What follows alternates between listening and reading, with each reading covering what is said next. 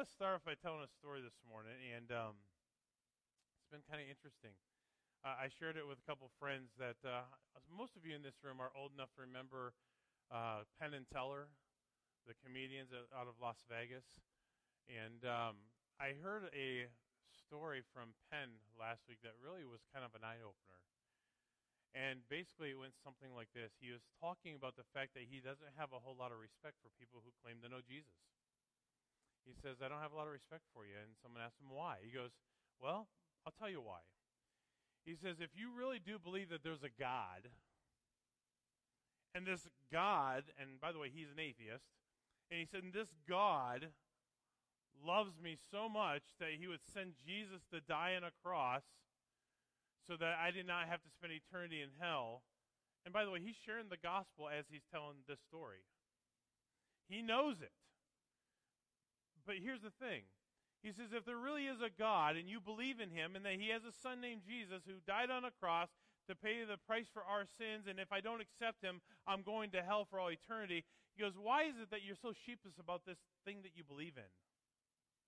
He goes, how many times have I met Christians who say they believe this, but then they're almost apologetic when they talk about it?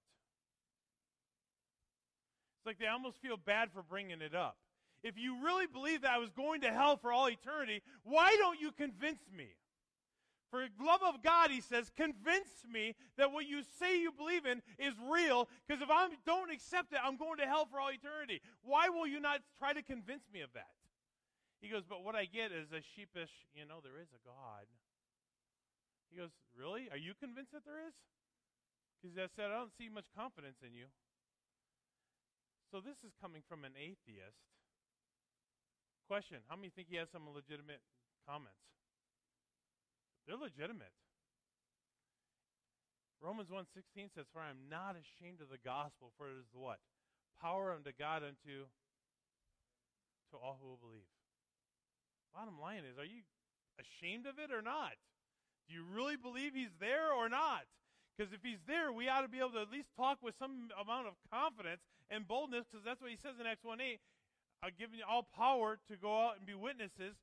In 2 Timothy, he says, I'm not giving you the spirit of fear, but of power and love and sound mind. He says, I'm not giving you a sheepishness, I've given you boldness.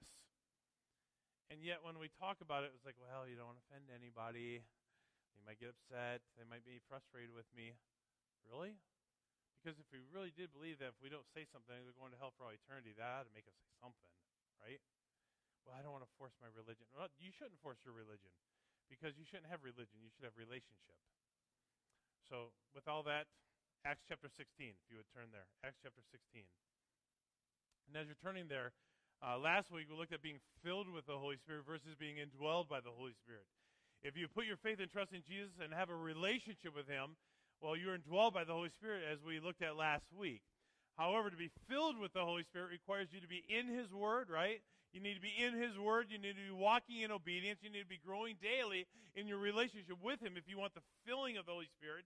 And it's that filling that's going to give you the power and the boldness to do everything that God wants you to do. And as we look at the next text of Scripture, you're also going to see an obvious demonstration of the power of the Holy Spirit at work versus demonic power. And by the way, notice once again that when God is at work, Satan doesn't let that go unchallenged. We've said that over, over and over many times throughout the years.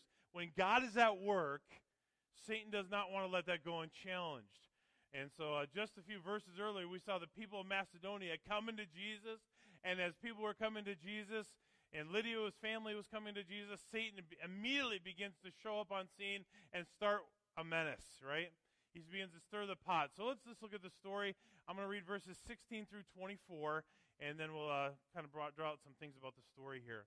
In uh, verse 16 says this Now it happened as we went to prayer that a certain slave girl, possessed with the spirit of divination, met us who brought her masters much profit by fortune telling. This girl followed Paul and us and cried out, saying, These men are the servants of the Most High God, who proclaim to us the way of salvation. And this she did for many days. But Paul, greatly annoyed, turned and said to the Spirit, I command you in the name of Jesus Christ to come out of her and he came out that very hour. But when her master saw that their hope of profit was gone, they seized Paul and Silas and dragged them into the marketplace to the authorities. And they brought them to the magistrates and said, These men, being Jews, exceedingly trouble our city, and they teach customs which are not lawful for us, being Romans, to receive or observe. Then the multitude rose up together against them, and the magistrates tore off their clothes and commanded them to be beaten with rods. And when they had laid many stripes on them, they saw or threw them into prison, commanding the jailer to keep them securely. Having received such a charge, he put them into the inner prison and fastened their feet in stock. Lord, I pray, God, that you would speak to our hearts. I ask, God, you'd help us to learn what you'd have for us to learn. And then, Lord, that we would apply it when we're done. We pray in Jesus' name. Amen. Well, you see right away, notice the visitor who shows up as Paul and Silas go to prayer. So, first of all, she was a girl that was possessed with a demon, or in other words, a spirit of divination, as our, as our Word of God says. So, she's possessed by a demon, and uh, she was used to bring her, uh, her owner much money. And I began to think about this. You know, as you first read it, you think, well, how in the world did this girl bring her master money? Well, let me give you a little bit of a historical lesson here. According to the New American Commentary, Greeks and Romans put great stock in divination. In other words, they looked to them as a sorcerer, as a source of information. And so no commander would set out on a major military conquest or campaign, nor would an emperor make an important decree without first consulting an oracle to see how things might turn out. They believed in the power of Satan. They believed in the power of these demons to be able to foretell the future, to be able to tell them what was going to happen should they go in this direction. And so uh, a slave girl with a clairvoyant gift, or so what should they claim she would have, was thus a veritable gold mine for an owner or master. So, in other words, this little girl who had a spirit of demons in her was being used by a master or an to basically gain profit. To, you know, so as people of the city, if you were an entrepreneur, if you were a businessman, if you were an army commander or chief, if you were somebody in authority that was about to make a decision or, or go into battle, you would consult this little girl who had the spirit of clairvoyant to find out how it might turn out. And of course, there'd be a fee associated with that. If you want to know how things are going to turn out, you're going to have to give me a wedge of gold. You're going to have to give me something for my information back to you. Doesn't matter whether it's real or not. If they believed in it, right, they would have to pay for it, and then that would make her master, her owner, a lot of money. And so many people, believing that she could foretell future events, would pay for her, pay her master handsomely for her services. And verse 17, you see that what in the world's going on here? Uh, verse 17 kind of changes the shift or the focus just a little bit. Look at verse 17. So he always says this. Uh, this girl followed Paul and us and cried out, saying, These men are the servants of the Most High God. So this girl is following Paul and Silas wherever, she, wherever they went. And and for a moment, you know, she's proclaiming that Paul and Silas were servants of the Most High God. True or false?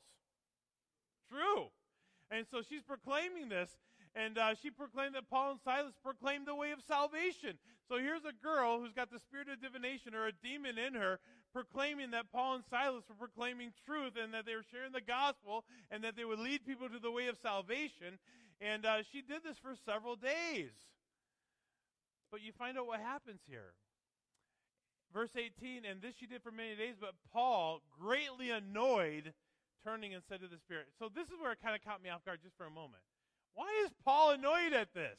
God is using a, a, a seemingly using a demon possessed girl to share the truth of what Paul and Silas were there about. But here's the problem. Here's the problem. Why did Paul take offense at her words? I mean, after all, her words were true. Paul immediately commands a demon to come out of her. So Paul was literally protecting the testimony and character of the Lord. And while the girl's proclamation may have been true, the source of her motives and actions were false. You say, well, what's the big problem? Well, here's the problem. In one sense, if she could align herself with Paul and Silas's teaching as they're gaining, gaining, uh, gaining some popularity going throughout the towns and villages, well, then, I mean, if this girl is with them, so to speak, well, then that just gives her more credibility, right? I mean, after all, she's proclaiming truth, using Paul and Silas to gain notoriety, and uh, you know that would possibly once again begin to make her master, her owner, more money. She would be profitable once again. So it would gain credibility to make her profitable once again. And so Paul was not about to let that happen and, and to be used like that.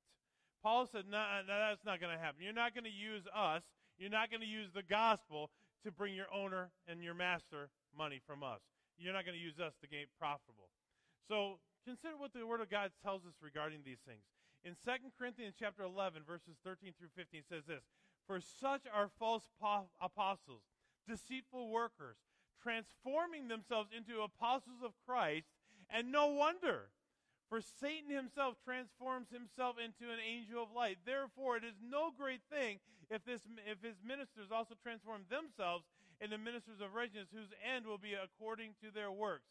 You see, Satan will use any means possible, including the name of Jesus Christ, to accomplish his own agenda. And Paul says, You're not going to use us, and you're not going to use the name of Jesus Christ to make yourself profitable, and to especially kind of mix in a little bit of truth with your erroneous ways and to make sure that, and, and to try to appear as though it's all good and all right and all okay. Satan will often mix a little bit of truth in with false teaching to convince would be followers of Jesus. In Mark chapter 1, verse 34, it says, Then he healed many who were sick with various diseases and cast out many demons, and he did not allow the demons to speak. Why? Because he knew them. And for a moment, Paul was practicing this. He says, I'm not going to let this girl, even though what she may have said may be mixed with truth, I'm not going to let her proclaim these things knowing who she was. In Luke chapter 4, verse 41, it says, And demons also came out of many, crying out and saying, You are the Christ, the Son of God. And he, rebuking them, did not allow them to speak, for they knew that he was the Christ. So the bottom line is, Paul says, you're not going to mix a little bit of truth, proclaim even a little bit of truth, knowing who you are and where you come from, and attach yourself to us. So he was protecting the integrity and the truth of the gospel from this demon possessed little girl. At Paul's command, the demon came out that very hour. You know, think about this. Um, if you've ever read through the book of Mark, the first half of the book Jesus is over and over and over again doing one thing casting out demons. Is that something that doesn't happen anymore? I, am just wondering. That's right. So we kind of in this mindset that, well, that's something of yesteryear. That's something that doesn't happen anymore. That's something that Jesus did. Folks, I'm telling you, there is a world that is sick, that is dying, that is, I think, even oftentimes possessed, and they need the truth. They need people who are going to stand up and, and call out the falseness of their teaching. And this authority, by the way, came from Jesus himself. In Mark chapter 3, verses 13 through 15, he says, And he went up to the mountain and called to himself those he himself wanted, and they came to him. Then he appointed the twelve, and that and they might be with him, and that he might send them out to preach and to have power to heal sickness and to cast out demons. Jesus gave them the authority and the power to cast out demons, and that's exactly what Paul was doing here. It wasn't because Paul was so great. It wasn't that he himself had so much power that the, you know that not, you know the demons just couldn't. It was God working through him. And in 2 Corinthians chapter 12, verse 12, it says, Truly, the signs of an apostle were accomplished among you with all perseverance in signs and wonders and mighty deeds. He says this is one of the things that they saw that the power of God was upon them because of what they do, were doing and how God used and worked through them. You know, even today, we have the power and the ability to defeat Satan. Do you realize that? Do you understand that? You know, now let me let me say something here. We oftentimes are are quick to say, "Well, the devil made me do it." No, he didn't. You did it because you wanted to do it. I do what I do because I want to. Anyone else you know, honest enough to admit it? When I sin, it's because I choose to sin. When I want to do something wrong, I have that still small voice, the Holy Spirit, the conscience telling me, nah, that's probably not best, Ken. Uh, no, Ken, I don't think you should do that. And I justify, rationalize, and, and excuse because I'm good at it, and so are you, doing what we want to do.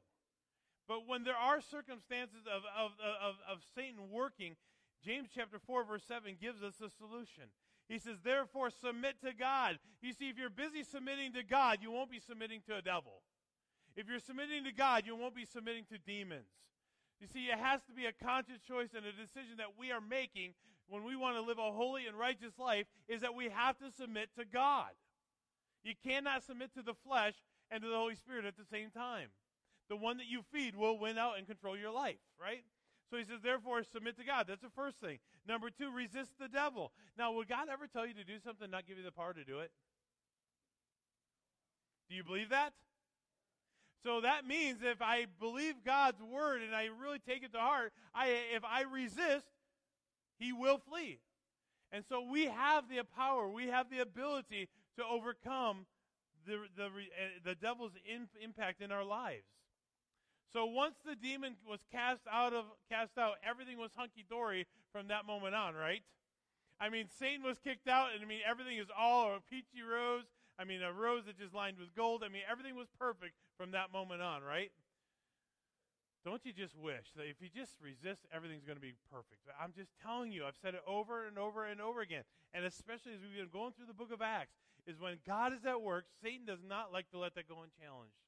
He's done it here. When God is at work, when somebody is getting saved, when people is committing their life to Christ, when they're getting, you know, saying no to sin and trying to, to become righteous and holy, Satan is at work saying, "Oh, this is good, and this is this is appealing, and you need this, and this will help you feel better, and this will make you happier. And, and Satan is just at work fighting everything we do and to be right and holy before God. Anybody else ever notice that?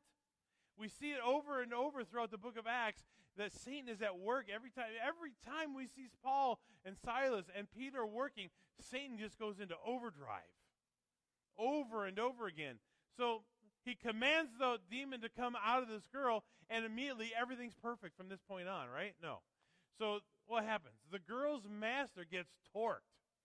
How do I know that? Look at verse 19. It says, But when her master saw that their hope of profit was gone, I mean, that was it. I mean, you're messing with my money. I mean, there's certain things you don't deal with. You don't mess with my money, right? Fighting comes on. I mean, I mean, we're putting the gloves on now because you're messing with my money. I mean, you, Paul and Silas, you can do whatever you want. You can go preaching from town to town, village to village. You can do whatever you want. Oh, wait a minute. Now you've affected my pocketbook. Now I'm ticked. Isn't that how it works? Is that any different than the politics of today? I mean, it's the same thing, right? You can do whatever you want until it starts affecting my pocketbook, right? That how we, I mean, let's be honest, we feel that way. Do whatever you want until you start messing with my pocketbook. So that's what happens here.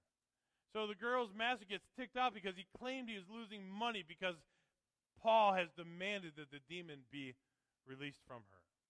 So he brought Paul and Silas before the magistrate and lied about Paul and Silas troubling the city.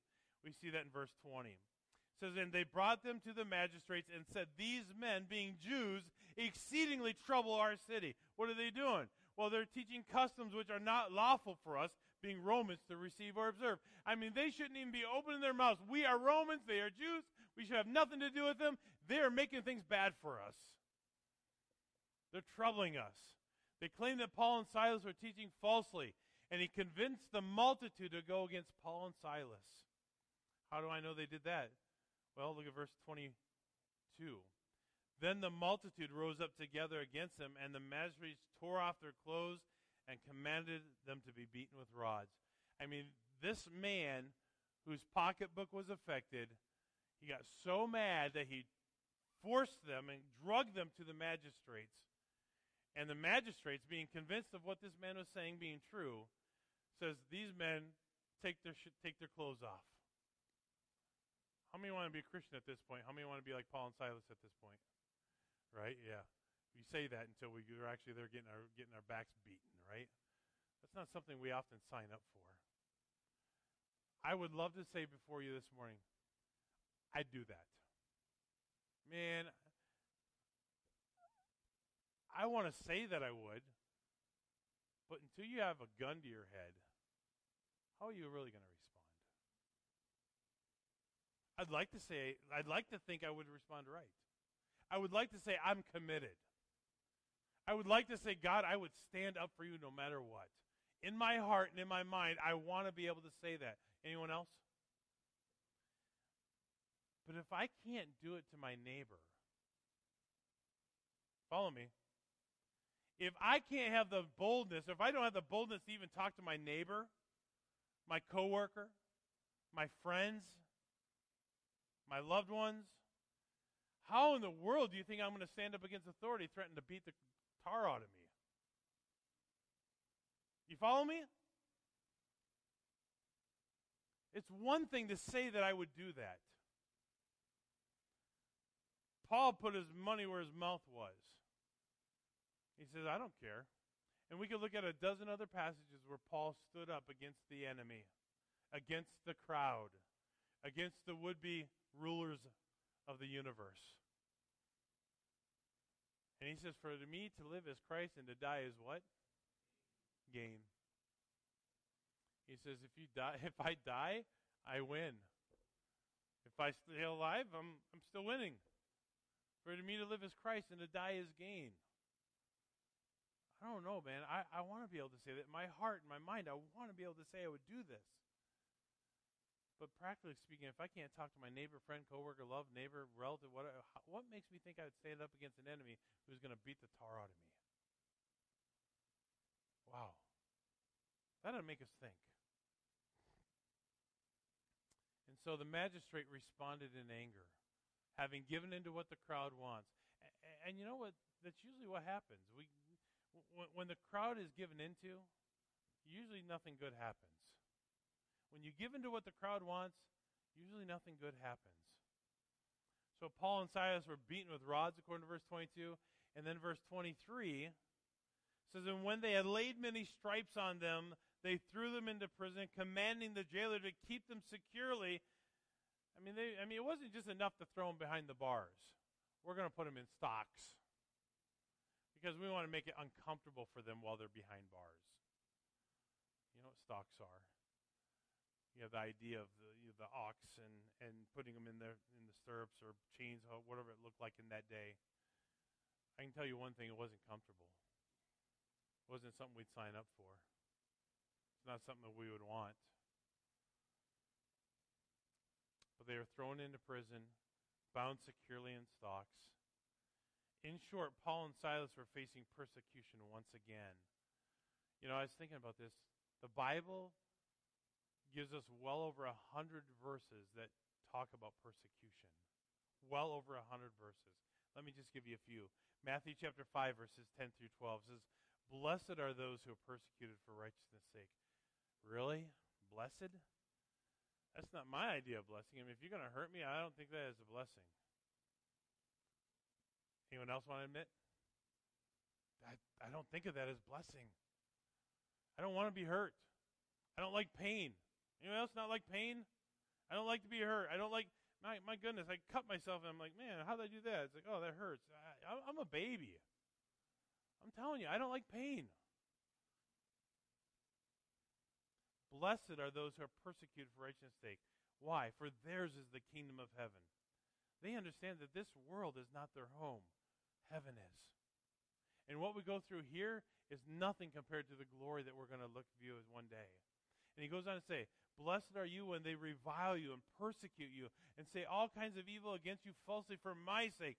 Rejoice and be exceedingly glad, for great is your reward here on earth in heaven. For so they persecuted the prophets who were before you. Don't let me just tell you, you're not that special that you're the only one being persecuted. You're not that special. There's a whole bunch of people got persecuted before you. Nothing about us. 1 Peter chapter 3 verse 14 says, "But even if you should suffer for righteousness' sake, you are blessed. And do not be afraid of their threats, nor be troubled." Does it bother you when someone makes a threat? Does it bother you? I don't know. In our flesh, we get a little worried and a little upset when, oh, they got mad at me because I shared something with them that they didn't agree with. And we look at that as persecution. Eh, that's not persecution. Come on, let's be honest. That's not persecution. That's a difference of opinion. So build a bridge and cry me a river, get over it. You know, that's not persecution. But he says, don't worry about it. People are going to say things. Let people talk. You know what you believe, stand on it. 1 Peter 4, 12 through 14 says, Beloved, do not think it strange concerning the fiery trial which is to try you, as though some strange thing happened to you. Once again, he goes, You're not that special. It's the only one that's happened to. Now, there's a whole bunch of people are going through it. You're not that special. But rejoice to the extent that you partake in Christ's sufferings. He says, You want a little bit of a taste of what Christ went through? That's what this is. Just a little bit of a taste. That when his glory is revealed, you may also be with exceeding joy. If you are reproached for the name of Christ, blessed are you. For the Spirit of glory and of God rests upon you. On their part, he is blasphemed, but on your part, he is glorified. So, just in those three texts, we see three times he says, You're blessed if you go through persecution for standing up for what is right. Verse 16, he says, Yet if anyone suffers as a Christian, let him not be ashamed, but let him glorify God in this matter. So if you are persecuted for standing up for what's right, he says, bring glory to God through it. Let God be glorified through it. And then verse 19, therefore let those who suffer according to the will of God commit their souls to him in doing good as to a faithful creator. Think about that. He says, this is the perspective. This is the mind that you should have. And we didn't even get into the phrase. It says, yea, and all who are in Christ Jesus will what? Suffer persecution. I don't know about you, but I, I was just having this conversation with Dave yesterday as he, as he got here. We were driving down the road. I, I remember very distinctly, I was in college when President Bill Clinton got elected for his second term. And I remember everybody around me. I mean, everybody, every person in authority, all these upperclassmen. I mean, they were boo-hooing and crying and like, "Oh, this world is going to hell," and blah blah blah. You know, I mean, I mean, how dare we elect Clinton for his second term? How dare we have this guy in office? And how dare and I'm thinking to myself, you know, years later, how many would rather have Clinton than what we got now? That was actually pretty good compared to what we got going on. I mean, think about that. Just when you think things can't get no worse, eh, wrong again. You think, oh, can things get any worse? They will. Trust me, they will. Here's the thing there's a world that we're living in that needs Jesus. And the world is not going to stand up for what's right. And at some point, we're going to have to make a decision because I don't see things getting any better. Anyone else? I, I mean, I've never put a set of tires on my car that got better with time. I've never put a roof on that just got better over the years. I, I, have never seen anything built that got better. Why? Because everything tends towards decay and degeneration, including the moral of mankind. Right? Things are not going to get better. Accept it. What do we read in Proverbs 16? He even created evil for the day of doom. Because there's going to be a day when God says, enough is enough. I don't know when that day is. But God's word says he's going to come as a thief in the night in a moment that you don't expect it. All right? I, and, and I don't know when I'm going to die, so therefore I just need to be ready. Acts 14:22 says, "Strengthening the souls of the disciples, exhorting them to continue in the faith by saying, we must through by many tribulations enter the kingdom of God." I have to believe that before it's all over, we're going to experience some things that we wouldn't choose. If that's the case, so be it. If we're going to have to go through some hardships to stand for Christ, so be it. I wish I could just say I, am going to be I'm going to be prepared.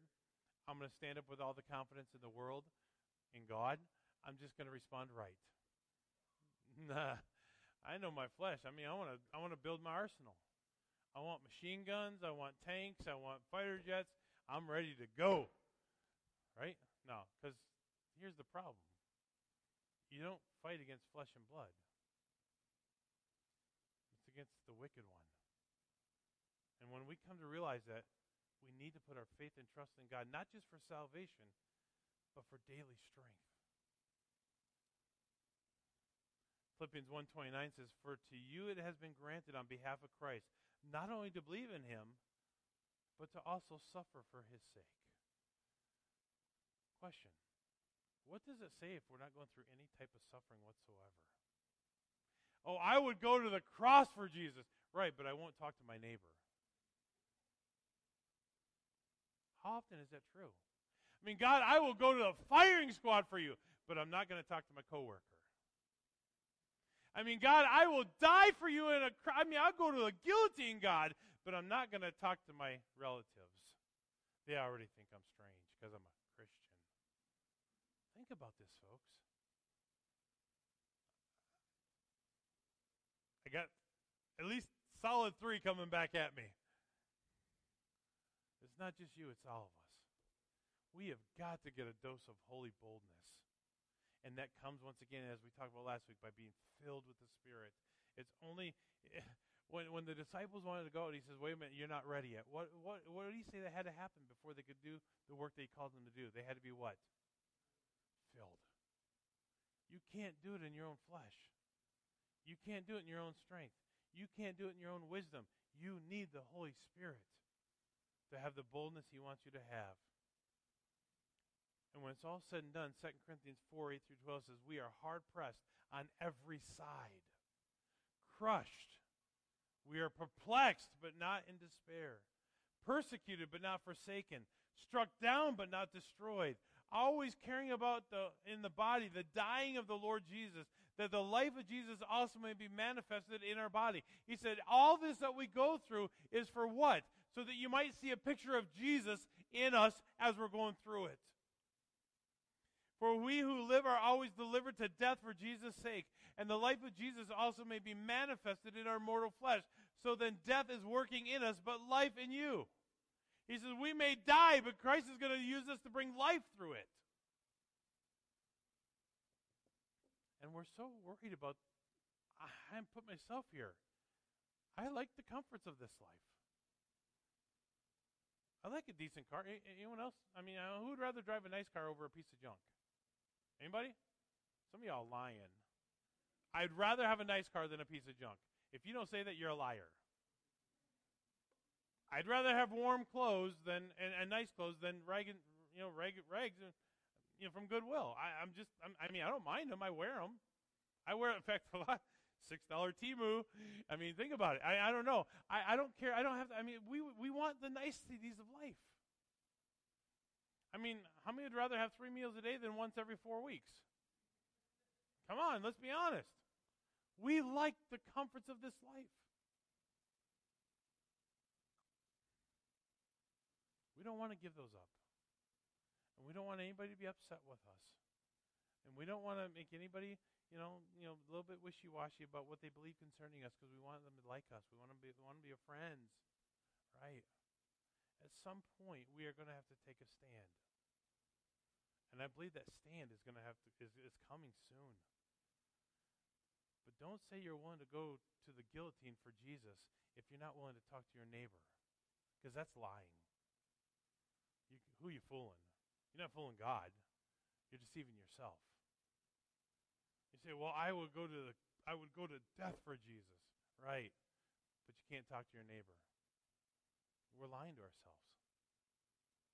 I'm guilty of that I've been asking God to, to give me some opportunities, and I've been talking to a guy named Ben this last couple weeks. He said, "I said Ben, so what? You know, we've been talking for a couple weeks now, and and uh, kind of you know building this little bit of relationship." And I said, "So Ben, what what is your church background?" I said, "Did you grow up in church? I mean, did you ever go to church with your family as a kid? Did you ever go to church with your grandpa, grandma, and grandpa when you were a kid?" He goes, "Oh yeah, you're Catholic, man. We went you know a couple times a year." I said, "Oh, you're a creaster." And he kind of looks at me. He goes, "What's a creaster?"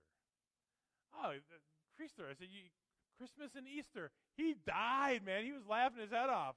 He goes, Yeah, I guess you could say I'm a Creaster. You know, we joke about it, but you know what? The world is okay. You know, we don't say a word because we think we're going to offend them. And yet, joking about it opened a door for a conversation. When's the last time you opened a door to a conversation to share Jesus? Seriously, answer that question in your mind. When's the last time you did that? I'll go to death for Jesus, right? But I won't talk to my neighbor. I mean, I have to see them all the time. They're going to think I'm crazy. They're going to think I'm weird. They're going to think I'm off a rocker. They're going to think I'm a holier than thou. When you start looking at what they went through for the cause of Christ, we don't even understand. We don't. I admit that.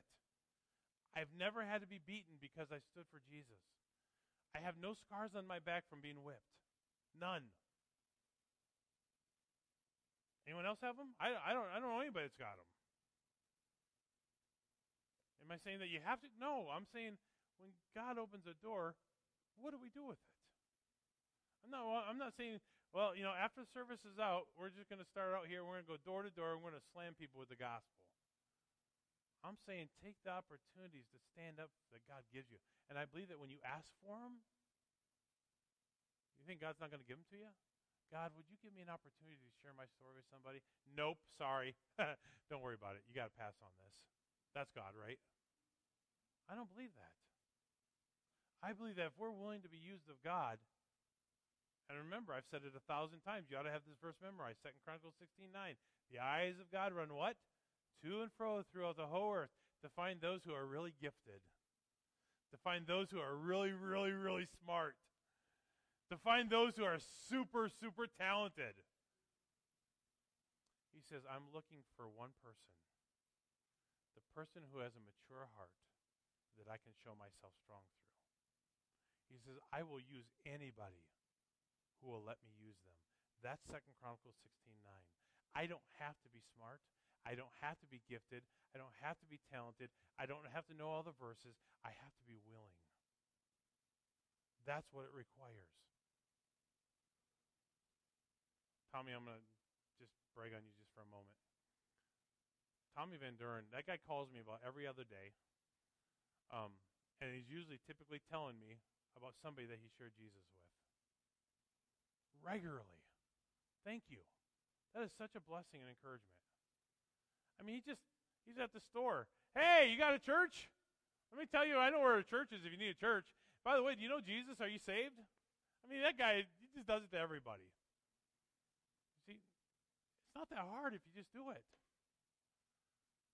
But you can't be a fraidy cat. Some days, people are going to say, "Huh." And other days, it's like, Creaster, what's that? Ha, ah, you're right. I was a Creaster. He loved it. It opened the door for a conversation. Folks, take the step. Paul's step caused him to get beat shipwrecked, stoned, left for dead, drug out of the city. We have got it so easy. And most time we just don't care. If we cared, we'd do something about it. We do things for people that we care about. We step up when we are concerned about the results. What is it that God wants to do? Last verse I'm going to read before we look at communion just for a moment. I want you to know God loves you so much. Loves you. And his love ought to compel us to live for him. In Romans chapter 8, verses 35 through 39 says, Who shall separate us from the love of Christ? Shall tribulation, or distress, or persecution, or famine, or nakedness, or peril, or sword? Rhetorical questions, right? Can any of these things separate us from love? No, no. Says, For your sake we're killed all the day long, counted as sheep to the slaughter. Yet in all these things we are what? More than conquerors through him who loved us. For I am persuaded that neither death nor life, nor angels nor principalities, nor powers, nor things present, nor things to come, nor height, nor depth, nor any other created thing shall be able to separate us from the love of God, in, which is in Christ Jesus our Lord. He loves us so much, He's going to be with us no matter what we do, no matter where we go. He loves us. And in the gospel, he says, For the love of Christ constrains me. What motivates us? He says, If you love me, you'll keep my commands. And he says, My commands are not grievous. So if we're walking in obedience and doing what he's asked to do, it's because we love him. And if we're not, the same is also true. It's probably because we don't love him as we ought. Right? Let's be honest. He's called us to serve. And that service oftentimes will have consequence. So, Paul is just seeing people saved as he's going from village to village, town to town. You know, last week he was in uh, Troas, and he, you know he's there, and he wants to go, and he, God says, "No, you can't go here. You can't go to Bithynia. You go to Macedonia." And he gets to Macedonia. God works through him. Families are coming to Jesus, and Satan starts to work. I'm just going to tell you, you think your life is easy? Start doing some conscious effort to share Jesus. You'll begin to see how Satan will work and disrupt. He always does. That's what he's called us to. And just know that he loves us. He's going to be with us. He's going to take care of us. But he wants us to surrender. Are you willing to surrender to what he has for you? Even if it means persecution. Lord, I pray that you would speak to our hearts, that we would respond correctly. Lord, thank you for the example of Paul and Silas, Lord. Uh, we know it wasn't easy for him or Silas, Lord. We know it wasn't easy as they shared the gospel, as they preached the truth of Jesus. Lord, there was opposition. And Lord, this particular case, it came in the form of a demon possessed girl. And I ask, dear Father, Lord, that we would just know that when we stand up for what's right, as we speak the truth, that you're going to be with us even if we go through persecution, even if we go through trial, even if we go through difficult times, Lord, we know that you're going to be with us. Your love is there for us, and nothing can separate us from your love. And Lord, even if we die, as Paul says, for me to live is Christ, but to die is gain. And I pray, God, that you'd help us to live with a boldness and a, and a courage, Lord, to stand up for what we know is right, to speak the truth of Jesus Christ to those who need to hear it. God, thank you for the example of Paul and Silas. Lord, may we learn from it. As heads are bowed and eyes are closed, just ask for a moment that no one be looking around. Every week, as we come to the close of the service, we give you an opportunity to respond to what you've heard. I don't know if God has challenged you. I don't know if He's spoken to your heart. But if He has, what will you do about it? Maybe during this message, you said, "Hey, I need to have that boldness." Maybe during this message, you say, "Well, I'd go to I'd go to death for Jesus, but I haven't been willing to talk to my neighbor. Maybe this morning God's convicted you of that. Maybe this morning you say, hey, things need to change. God spoke to me. I'm convicted in some areas. You say, Pastor, that's me. Would you pray for me this morning? Anyone like that? Yes. In the front, in the back. Yes. All over. Anyone else say, Pastor, that's me. If I'm being honest, I haven't opened my mouth. I haven't shared the gospel with anybody. Yeah, thank you. Appreciate it. Can I just challenge you? God's word says, to him that knows to do right doesn't do it, it's sin. So, Lord, forgive me. And God's word tells us in 1 John that if we confess our sins, he's faithful and just to forgive us our sins and to cleanse us from all unrighteousness. So at that moment, we say, God, I'm sorry. Please forgive me. In sincerity, God says, I will forgive you. I'm so glad that he's a God of second chances and third chances and 110th chances and so on. I'm so thankful that God is patient with me. Maybe this morning we just need to take a moment and say, God, forgive me. Fill me with your Holy Spirit.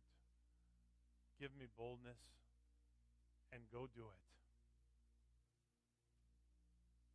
Lord Jesus, thank you for each one who raised their hand, their heart towards you this morning. Lord, I my hand is raised. There are days that I do it well, and there are days that I don't even think about it. God, forgive me.